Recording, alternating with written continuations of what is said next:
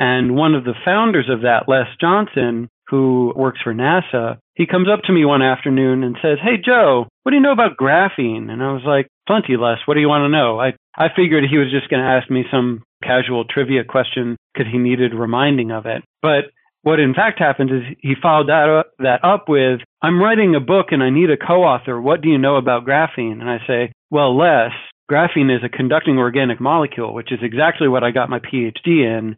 So tell me what you want to know and I'll help. And he's like, no, no, I want you to be my co-author on this. I said, what? And my jaw just hit the floor. I mean, I was, I was Wiley Coyote and, and, uh, Jessica Rabbit there for a second. Welcome to Fringe FM, the podcast that explores the edges of human understanding and looks at the technologies, trends, and societal norms shaping our collective future. Here, the world's top minds share their insights and predictions on the convergence, direction, and ethics of exponential technologies transforming life as we know it. You can learn more and stay up to date at fringe.fm.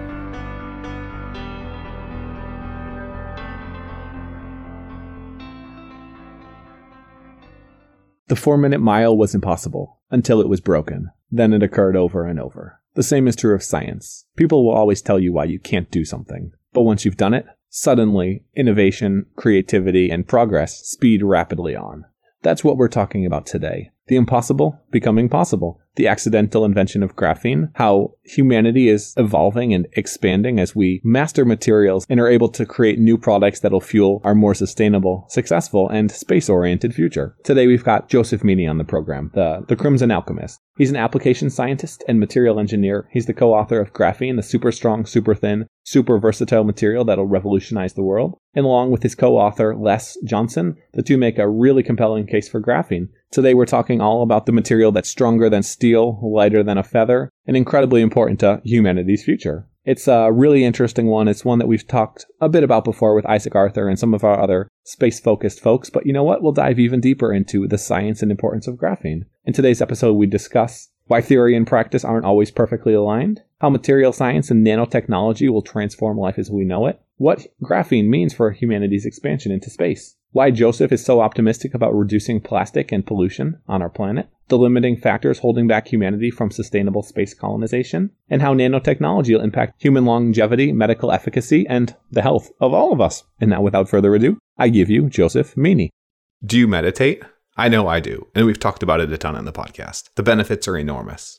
We had Ariel Garten on the program a while back, and she founded this company called Muse. They make a neurofeedback, i.e., brain sensing device that helps meditators, anyone really, learn to control their mind and quiet their thoughts. The science is great, and neurofeedback helps meditators achieve Zen level results in less time. I'm a big fan of meditation, as you guys probably know, and Muse is hooking listeners up with 15% off when they use our link, disruptors.fm slash muse. That's M U S E. Disruptors.fm slash muse if you want to take your meditation and mind to the next level. And now, let's get on with the program. We choose to go to the moon in this decade and do the other things, not because they are easy, but because they are hard. So, Joseph, I wanted to get you on because you recently wrote a book about graphene, and I know graphene's poised to change the world. And I wanted to hear a little bit more about why. Oh, well, graphene, you know, uh, as far as material science is concerned, is probably one of the biggest developments and one of the most unexpected disco- discoveries of the last 50 years. It's tremendously exciting because while its existence was predicted and heralded for close to a century before its actual discovery, there were a number of people around the world who said that it couldn't exist and it built up this almost cult of naysayers who put together all sorts of complicated theoretical models as to why we would never actually see graphene exist. And to get into a little bit, graphene is a single layer of carbon atoms joined together in interlocking hexagons. And if you take a pencil that's on your desk, the center of that pencil that you actually write with is a mineral called graphite.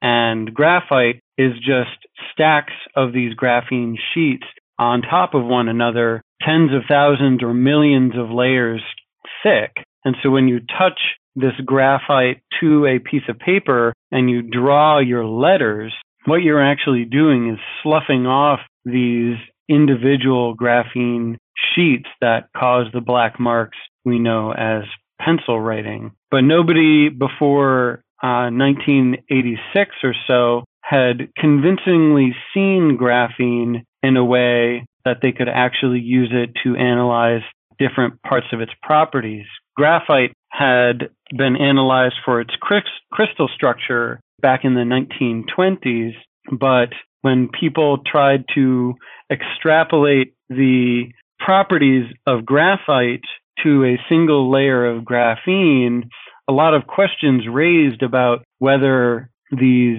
unprotected single layers of carbon atoms would actually be stable. You know, there were a lot of people that said, oh, just look at it. It's ready to react with the air and everything in the world, and all these atoms are going to bounce around out of plane, and you just, it's not going to exist. We'll never see it until uh, 1986 when Hans Peter Boehm actually discovered graphene. And beyond then, through the 90s and into the early 2000s, it remained kind of an esoteric curiosity because making these graphene sheets was just exceptionally hard. You had to have laborious processes with highly trained people, and sample quality was very dependent upon the preparation that you you actually undertook. So some people were weren't able to get particularly good reproducibility of graphene's properties. But then in 2004, Konstantin Novoselov and Andre Geim were in a group meeting one day discussing this problem about producing very thin flakes of graphite when a coworker of theirs said that, hey, well, we just take this graphite and we clean it by stripping it with sticky tape and then just tossing that residual in the trash. But nobody's ever looked at the residual uh, that's left behind on that sticky tape. So what happens if we look at those uh, flakes under the microscope and it turns out that with a couple of steps of processing, dissolving away the tape and depositing those individual graphene flakes onto a surface that can be looked at under a microscope, they were able to determine that in fact, some of the flecks left behind on that sticky tape were single layer graphene and nobody had ever seen it done that easy before. And so that just opened the floodgates for being able to probe graphene's properties in a reliable and repeatable way. So from the studies performed in 2004 and 2005 in the Geim lab, that's why they won the Nobel Prize in Physics in 2010. And since then, you know, the sky is basically the limit. We'll get into the sky being the limit in a sec, but why is it that it seems like science always or frequently advances from accidents, mishaps, spontaneity, from intermixing? It seems like this is it's quite a common occurrence. Oh, absolutely.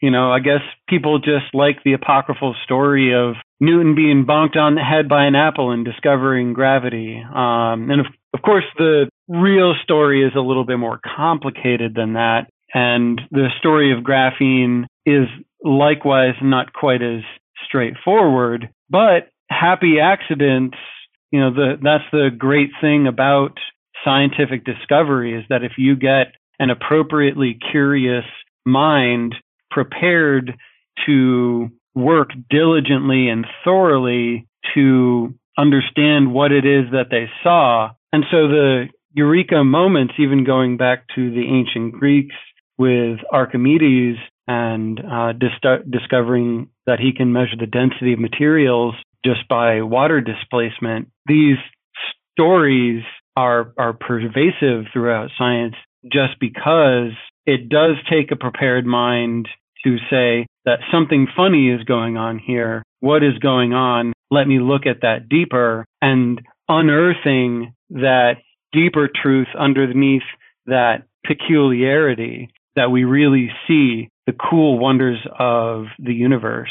So it's conscious effort plus subconscious subconscious magic, so to speak, subconscious processing that just oh, seems, yeah. seems to come out in the end. Fortune favors the prepared mind, as they say, and you know that's absolutely true of the scientists because while anybody or uh, anybody could take a piece of scotch tape and rip it away from a pencil lead. It really takes the ability to then say, well, if I go through the extra steps of pressing that sticky tape onto some uh, microscope slide and looking at it under the microscope slide, understanding each of those steps in sequence and what might come out of it is what allows them to, you know, come to the conclusions that are uh, truly breakthrough. It reminds me of the Picasso story where a woman asked to buy a little note, uh, napkin he was sketching on. And he offered it for $10,000 and she said, that took you 10 minutes. And he said, no, it took me a lifetime. And it, it reminds me of that. And people never think about it. They always want to simplify things. Why did you get into this field? Why did you get into science, material science?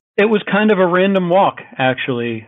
I've always been a science oriented person, and I, I kind of come from a line of inquisitive scientific minds. My grandfather was an engineer and inventor. My dad was an engineer and kind of an explorer. So I've I've come down the line of handy people that like to figure out the way that things work. And it just so turned out that my niche area of science happened to be chemistry. That's just what made the most sense to me. So as I went through undergrad and eventually transitioned into grad school, where I had to find a focus of chemistry, um, I was going through the different disciplines when I found a project that was called molecular electronics. And just the combination of those two words blew my mind because Never before had I actually thought about, wait, could we actually make circuits out of single molecules? And the answer is yes.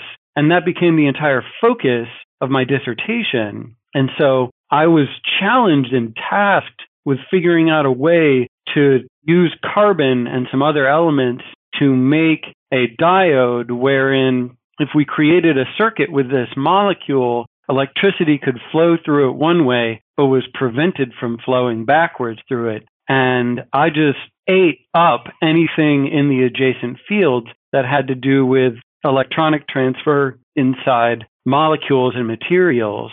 And if you find this episode interesting, make sure to go to fringe.fm and search for graphene. We had another episode with John Lettow, the co founder of Vorbeck, a company that is revolutionizing graphene production and bringing it to market in a couple of really interesting technical applications. If you find this interesting, I'm sure you'll love that as well. Fringe.fm, search for graphene or Vorbeck. But now back to Joseph.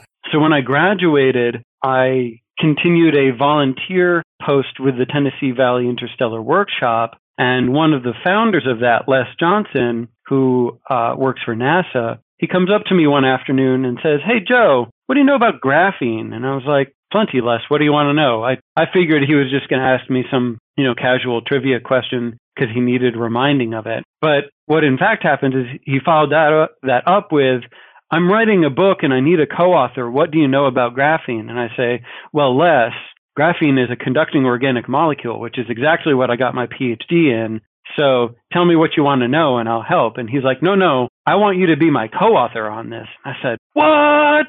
And my jaw just hit the floor. I mean, I was I was Wiley Coyote and and uh, Jessica Rabbit there for a second. So my mind just hit hit the roof. And so you know, I continue with that passion and figuring out how materials, particularly those at the atomic scale, can be made in ways that can't be manufactured on the macroscopic scale. So you're familiar with 3D printing, right? Yeah.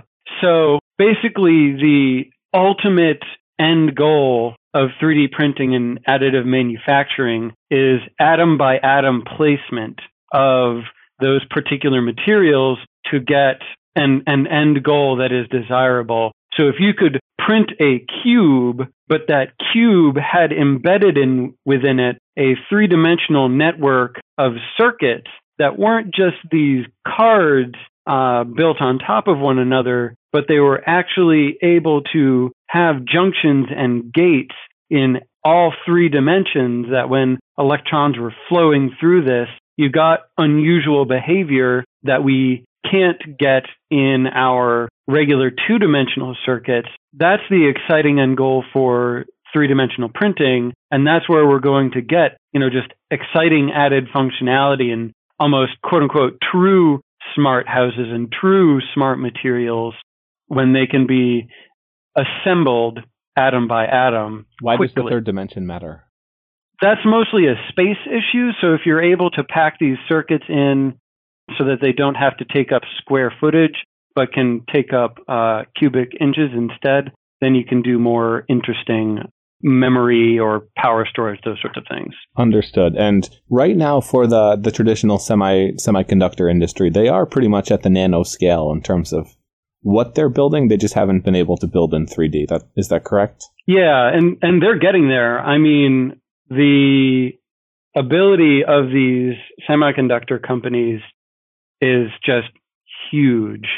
And maybe somebody somewhere has secret projects that I don't know about that all of my speculation is, you know, they're listening to this and snickering and saying, hey, I'm doing that tomorrow. But that's not something that's publicly available yet as far as the distributed knowledge. What do you think on the time horizon for when we start to see more nanoscale manufacturing? I know that nanotechnology was very big five, ten years ago. I went to Georgia Tech and it got very mm-hmm. hyped, but we've had a bit of a lull. What, how do you see us progressing, and where do you see the next directions and progress? Oh, that is a an extremely broad question. I mean, saying, "Oh yeah, it's going to be here in five or ten years." Well, uh, you know, people, as you said, said that five or ten years ago. But that being said, I think nanotechnology in electronics and non biological applications, particularly those that don't have to go through such a rigorous environmental or toxic- toxicological evaluation, will hit the market first. So we'll see that more inside our computers, inside our phones, and inside industrial type applications where you, you can see the interface of chemistry generating, say, for example, biofuels and new catalysts for making drugs. Those will be the areas that nanotechnology will affect the market first. And rather close on the heels, but we'll still see a bit of a delay, will be those areas where nanomedicine and the incorporation of small machines into biological applications or uh, biological combinations will see some sort of uh, benefit. But at the expense of having to spend a bit more time evaluating the, the safety and eff- efficacy of those technologies, it's also yet to see borne out uh, whether the benefit of the added cost of those materials is great enough to offset what we actually get from gains. What do you foresee for some of the biomedical uses? I know I've heard everything under the sun and that nanobots are going to be controlling the inside outs of your body, but I'm, I'm sure people want a slightly more educated opinion. So what do you think? Oh, sure. Actually, I was speaking with a group at University of Illinois Urbana-Champaign uh, just this past week, and they're looking at involving gold nanoparticles to be taken up into cancer cells as um, anti-cancer agents. Because what can generally be done is these gold nanoparticles interact with wavelengths of light that can pass through our biological materials. So it'll pass through our cell walls. I think it's microwave radiation. And what basically happens is these gold nanoparticles then translate that into heat energy that heats up the environment around them. And so if you can coat these gold nanoparticles with a protein sheath or shell that the cancerous cells will preferentially take up, you can end up treating cancer in a way that's extremely targeted and not blanket chemotherapy that you would see here today. And what's even a bit better about that approach is that if one is able to chief, uh, cheaply test the cell makeup of these people in a biopsy, and you can manufacture a protein receptor that will be taken up by this cancer cell, then you can start talking about personalized medicine. And so when you get to that level of granularity in being able to treat patients, Time out. If you're like me, you're probably wondering, what? How? Fighting cancer with nanoparticles? Joseph's about to jump into the really fascinating and troublesome science of manufacturing at the nanoscale. I find this super interesting. I hope you do as well. Just wanted to make sure that you know, don't worry. The, the technical aspects are coming and we're going to keep it as simplified as possible for you guys to enjoy. Of course, at first it's going to be expensive, but then you can start talking about minimizing or eliminating side effects when these gold nanoparticles are introduced, the healthy cells would completely ignore the gold nanoparticles with their sheath around them, but the cancer cells, because they have some particular mutation, will gobble up these these nanoparticles that when hit with this microwave radiation will then just burst and cook the cancer cells. Tro- it's a Trojan horse. How do we manufacture at these minuscule scales? I know manufacturing is at least what I understood the one of the large limiting factors right now for nano. Yeah, that's right. And you know, it's really far beyond sort of the scope to talk specifically about things. I mean, uh, these gold nanoparticles are made out of regular benchtop solution chemistry with pretty tightly controlled conditions. But depending on the nanotechnology you're talking about, different methods of manufacture are appropriate. So when we're talking about manufacturing graphene nanoplatelets, to turn it back to graphene for a second, chemical vapor deposition is one way to do it. You can do mechanical exfoliation, like the, the scotch tape method, or you can chemically exfoliate it. And then there's another one called epitaxy, but uh, that's mostly an evaporative process for creating these nanoplatelets. So, you know, any given material will have its own preparation. And so talking about making nano things very broadly doesn't make a tremendous amount of sense. Understood. I want to I want to backtrack a little bit. So you said graphene was impossible, at least in the minds of many, until mm. suddenly it was done. How how do you deal with that as a scientist and what are some of the other potential avenues where you see these type of beliefs holding back science or meta slash uh, material science? Well, you know, everything is impossible until it's proven possible. And extra, you know, to lean on a cliche here for a second, extraordinary claims require extraordinary evidence.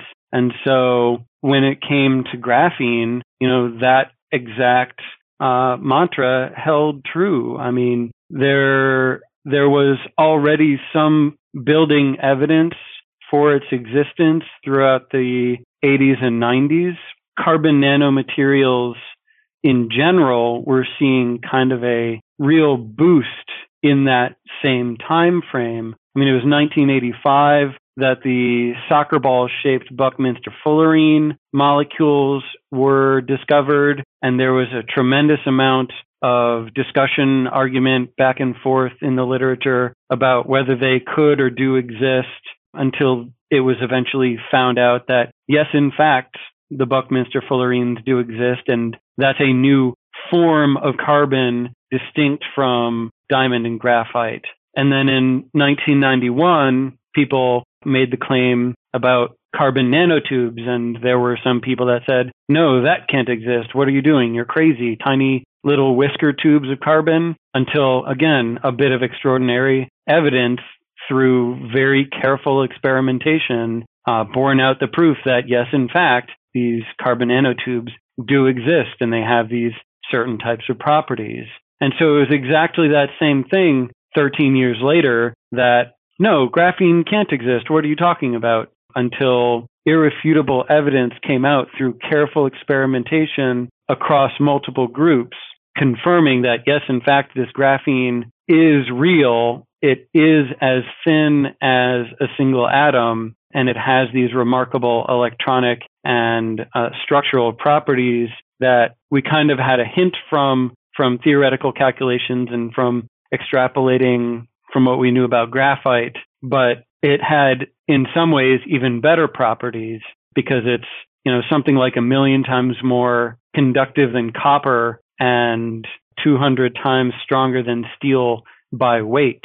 So it's extremely strong, extremely flexible, extremely thin, and extremely electrically and thermally conducting. And so that, that's what I mean that people had to be able to do these careful and repeatable experiments to really make sure that these properties were due to the material itself and not due to some external factors.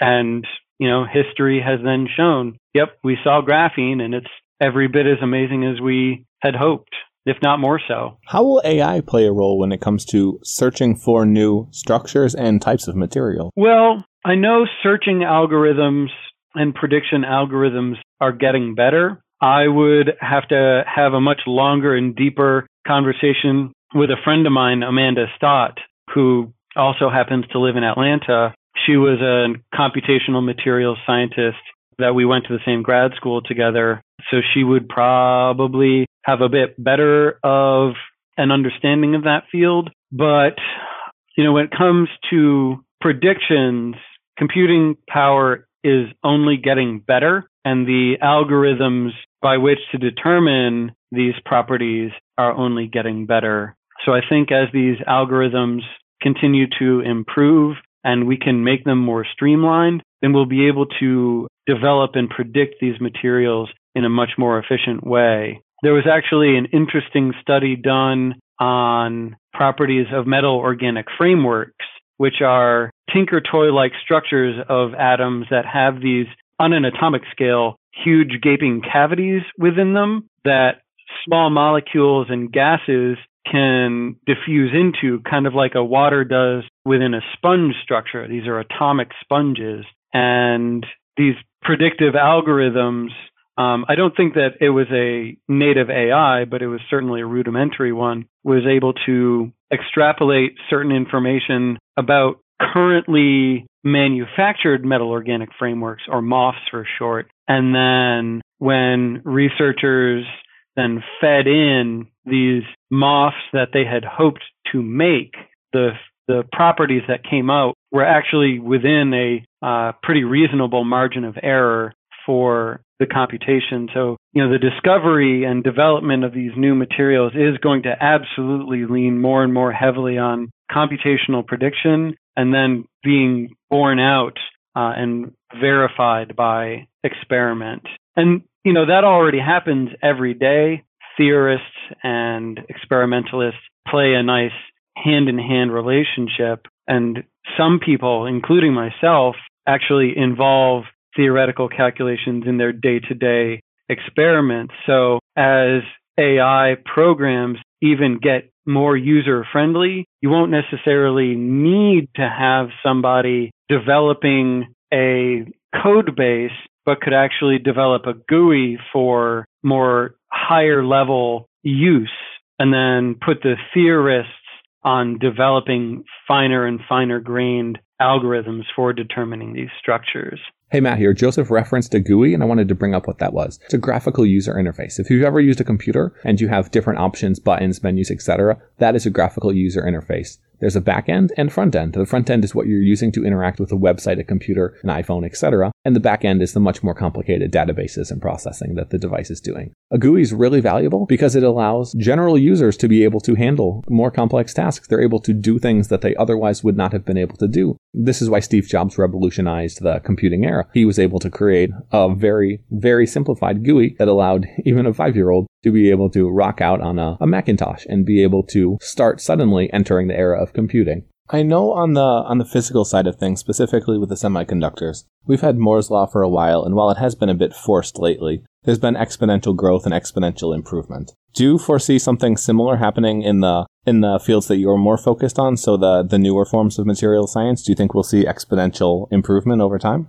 Improvement, yes, to a point you can't really get smaller as far as building materials than a single atom, but improvement in performance can continue definitely beyond the limitations of atoms. And that's where you're starting to get into spintronics and far more fundamental quantum physics with electronic structures. And unfortunately, that is way beyond my area of expertise. I have a friend, he got his PhD at Carnegie Mellon, went on to NIST for a few we- few years for his postdoc and now works for IBM. And th- this is exactly the area that he's working on. He's working on quantum computing. So I bet we will still see some sort of improvement, whether that be exponential or a bit more linear, but it, it will certainly remain an exciting field for for sure, at least for the next 30 years. Definitely, especially as we start to need to remove plastic from both the environment and production. What are your what are your thoughts on the the current system and how we can start to move in that direction? Well, there are plenty of biologically based polymers out there that aren't specifically oil and petrochemical based uh, plastics. And so, you know, I think if we're able to figure out a way to harness making those um, bioplastics in a way that we can break them down and reharness them in an economically and energy efficiently way, that's uh, definitely a way to go about it. There are plenty of researchers out there searching for ways to make it easier to break down cellulose. So cellulose being what makes up paper, wood, and those kind of pulpy structures. But if you're able to make a water bottle out of a castable type of biocellulose that some sort of microorganism can later munch on and eat, all the better. Um, the same thing could happen with spider silk. There's a really interesting group out at Tufts looking at turning silkworm silk or spider silks into functional materials.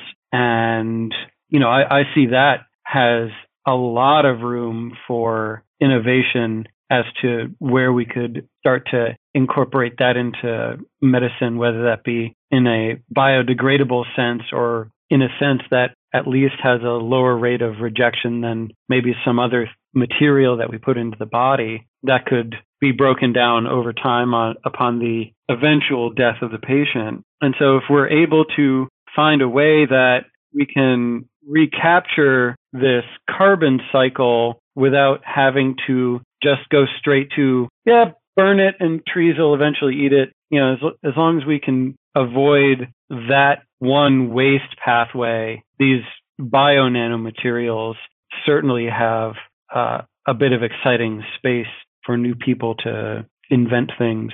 Do you think we'll ever get to the point where we're 50 50 bio, i.e., organic uh, compounds for production, clothing, homes, etc., and 50% inorganic, so traditionally how it's done today? Do you think we'll get to a point similar to that? And if so, when and why?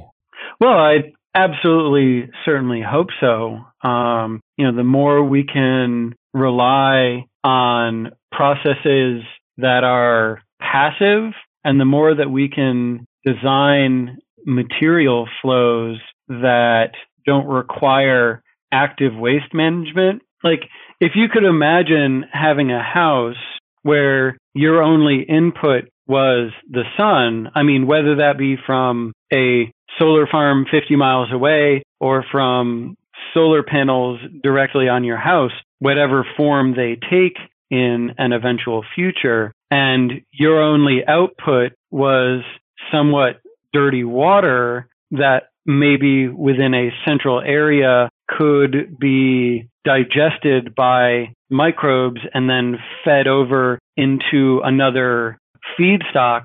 That's that's sort of the dream and if we could see a harmony between the inorganic and the biological then all the better and I say inorganic and biological as opposed to inorganic and organic because there's really no vital force that uh, separates the two. I mean, everything is just pushing electrons. And so if we have a microbe that when it's in the presence of a little rock particle that absorbs some light, promotes an electron, and that bacteria has a protein that can accept that electron, hey, that's awesome. And then if it can use that electron to reduce urea out of your uh, toilet water stream into food for a plant, I mean, awesome. That's that's sort of a really uh, overarching goal to go for. Now, can we get there? I'm extremely hopeful about that. And I would like to see more work being done on that. And that would necessarily be a required step for anybody seeking to go off world. You know, so whatever materials astronauts to Mars or Europa or beyond are going to take whatever starting materials they have with them and they have to have a closed loop and that closed loop can only absorb uh, sunlight to keep itself fed and so we're we're lucky that we're able to toy with an experiment with those processes here on earth and it's better that we develop those technologies for ourselves here on earth and work out all of those kinks before we try to prematurely send somebody off world and have a Matt Damon experience where we have to science the crap out of everything on the fly just to save our lives. Um, so better that we have this for ourselves up front than in a dire emergency. You know what I mean? Yeah, a Boy Scout is always prepared. So exactly. I'm glad you I'm glad you went to, back to space. I was going to jump to that in a sec. So what are the implications? What how does graphene play into humanity's expansion into the cosmos? Warning, science awesomeness alert. It involves NASA and space and so much more. Make sure you're paying attention because this part's kind of cool. Well, on the short term, it's actually quite cool that the NASA is looking at incorporating astronauts' breath and capturing the carbon dioxide that they breathe and turning that into graphene um, for use in other materials. And so, you know, that helps keep waste production down on the International Space Station on the short term. Now, on a longer term, once we're able to produce graphene in a way that is large area. So right now we can produce many pounds or tons of graphene as we want, but all of those graphene materials are just going to be small nanoplates. But the real breakthroughs with graphene are going to come from when we can turn graphene into large sheets, thinking like tablecloths or hammocks, because then we'd be able to incorporate graphene into uh, completely gas sealed spacesuits, and we wouldn't have to worry about gas leaks long term and delivering more atmosphere to the International Space Station and to other other bases on other planets. Then you can talk about using graphene as energy storage in these uh, large area batteries and supercapacitors, and you can take two dimensional or regular nanomaterials and involve those in solar collection or in breaking down carbon dioxide and being able to recover the oxygen. So a lot of it comes down to resource utilization and waste management in space. So that's where a lot of the upfront work has to be done for space. But if we can eventually manage to make laser or solar sails out of graphene, that's going to be an exciting breakthrough. If we happen to be able to use tethers, there are some people that are hopeful that graphene and carbon based materials like carbon nanotubes will help build a space elevator. There is probably an equally skeptical group of people who are saying that's probably not going to work. I don't have the expertise to comment one way or another, but my colleague Les Johnson is in the naysayer pile. So I'm gonna I'm gonna lean on him for that one. Disappointing. What's holding back graphene from being able to build larger strips or larger surface areas? Well, we just don't know enough about its chemistry yet. The real challenge is being able to uh, control how the carbon atoms attach to one another in this hexagon lattice. So if you could imagine for a second a, a tablecloth, right? and it's made out of this square weave and part of its strength and structure comes from the interaction of these cotton threads, right? But if the loom that made this tablecloth had a misstep and say a thread was missed or maybe uh, whole groups of threads were missed, then the structure of that final tablecloth won't exactly be as ideal as you had predicted it to be. And part of that means that you're going to have a structurally weak tablecloth, so you might be able to rip it with just your bare hands. And graphene manufacture on the large scale still currently suffers from that drawback. And so when we try to make these graphene sheets in large areas, sometimes the hexagons aren't exactly perfect and you end up with pentagons or heptagons or even larger defects in these two dimensional graphene structures. And it's these defects that are going to kill you on the electrical conductivity, the thermal conductivity, or even, even the strength itself of the graphene. So even though it's just a single atom thick, graphene is strong enough if you had a tablecloth of it to hold up a soccer ball or maybe a small cat. You know, it's it's that strong, but if you introduce these defects into it that really affect the properties, you know, just by changing these minute shapes inside the graphene structure, then you're not going to be able to support that much weight. Maybe you'll be able to support a ping pong ball or something of the sort, and, and it'll tear especially easily. So once we're able to figure out a way that if we made a tablecloth out of graphene, we know that every single carbon atom in there is equivalent and every single shape inside that structure is a hexagon, then we'll be able to really just do anything with graphene. And whomever figures out that process if they don't get a Nobel Prize, they're certainly going to be exceptionally wealthy. I'm sure they would be very excited for either. It's, it just depends if it's a scientist or an entrepreneur, which they want more. But um, what we like to do with Fringe FM, in addition to talking about the expertise of our guests, we like to jump into other topics as well. So outside of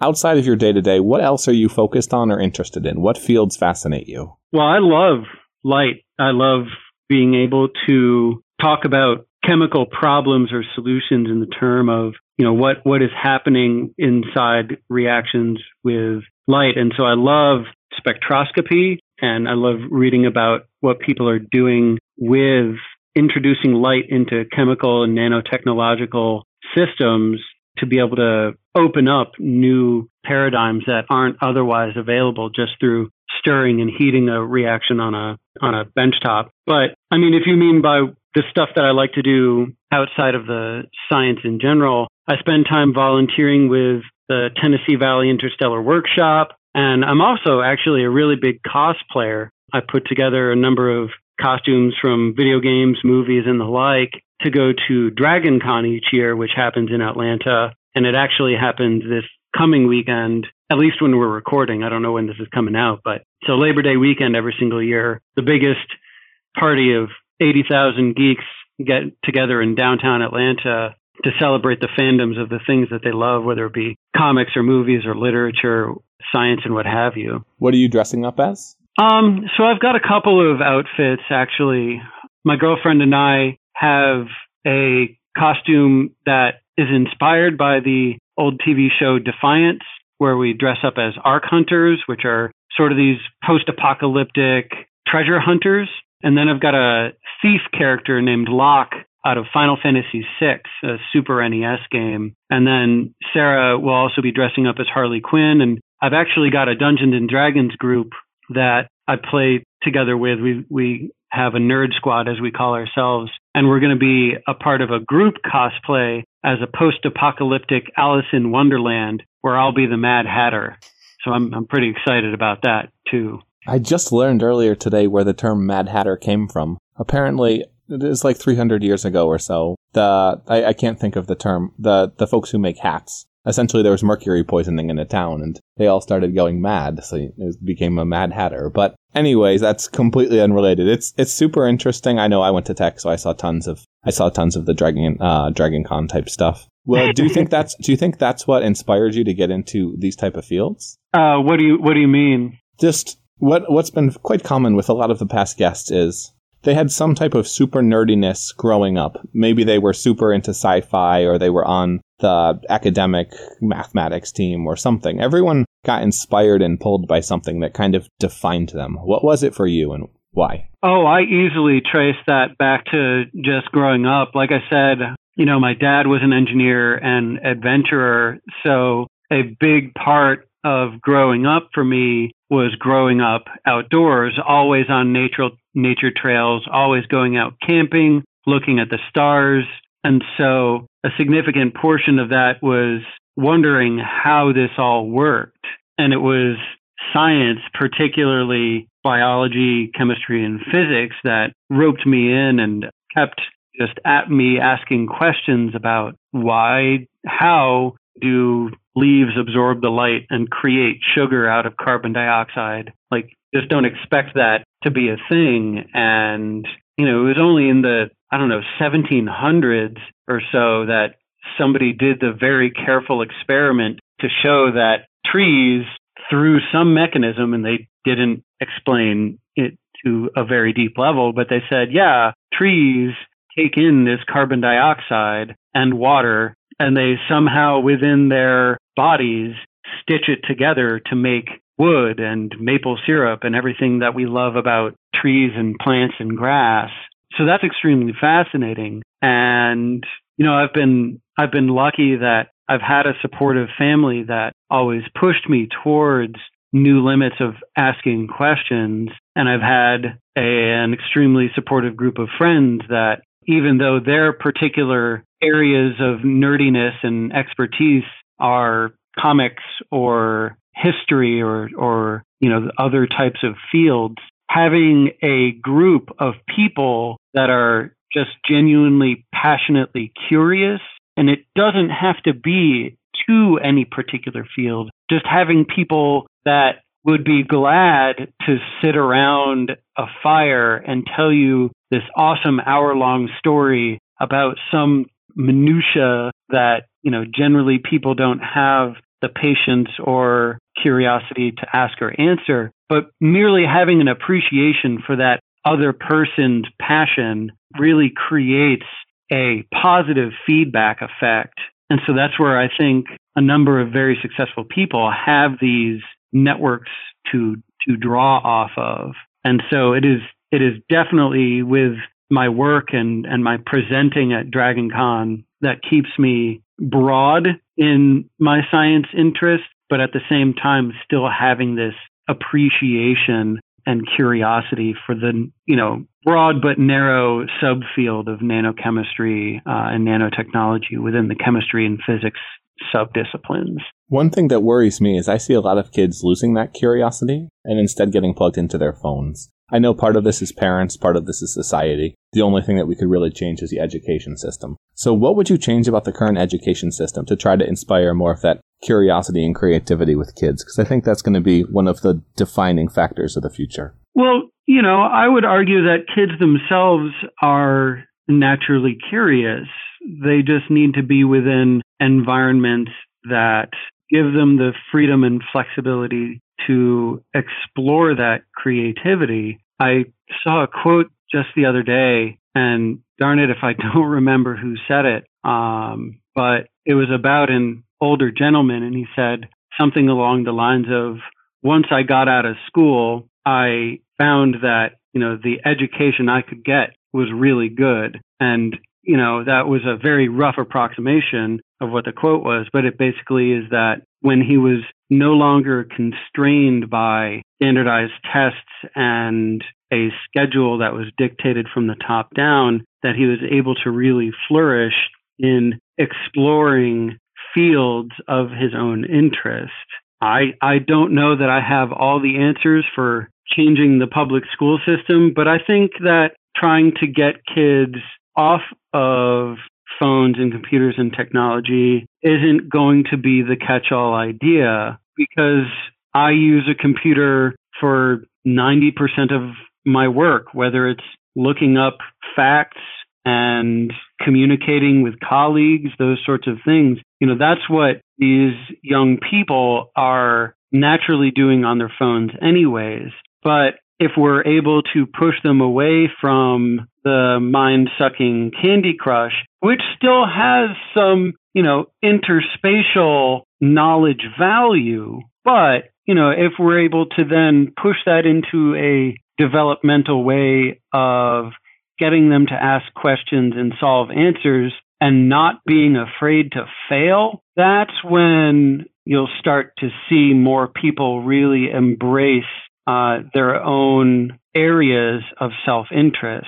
I mean, I was afraid of failure just like anyone coming out of high school and undergrad. And, you know, every day I suffer from the, the imposter syndrome as it's known around the academic field. That's, that's something that most of us just sort of feel. But when we come to an understanding with ourselves that tripping and falling will happen and it's not a bad thing, the thing that separates the people who will learn something new from those that won't are the people that will get up, dust themselves off, learn from the accident, and incorporate that into the future.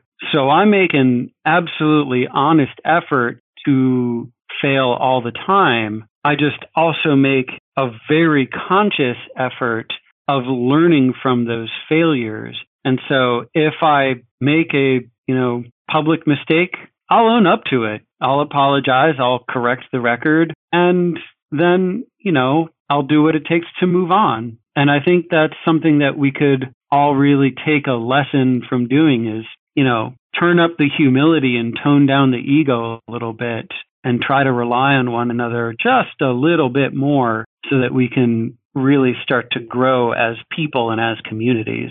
Does that make sense?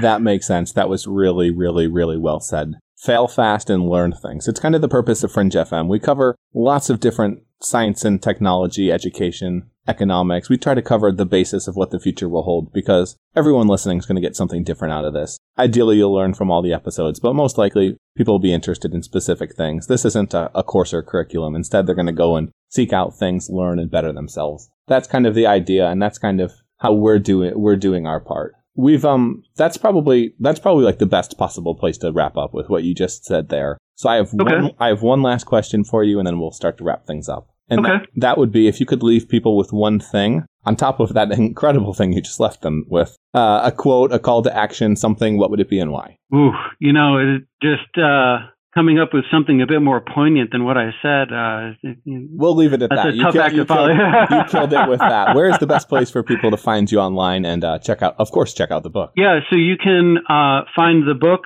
on Amazon or on Barnes and Noble. Uh, the quick way to find that is tiny.cc forward slash graphene book or tiny.cc forward slash the graphene book. You can find out more on thegraphenebook.com. Uh, you can find me on Twitter at Crimson Alkemist. That's Crimson with a C. Alkemist, A L K E M I S T. The same thing goes for my Instagram, where you can see all sorts of pretty rainbows and uh, spectroscopy uh, from my day job and science and cosplay curiosities, so I'll occasionally tweet or Insta about those. You can find my co-author Les Johnson at uh, on Twitter at Les Author, and if you find us elsewhere, you can look for us actually at the Tennessee Valley Interstellar Workshop at tviw.us, and our Twitter is tviwus as well.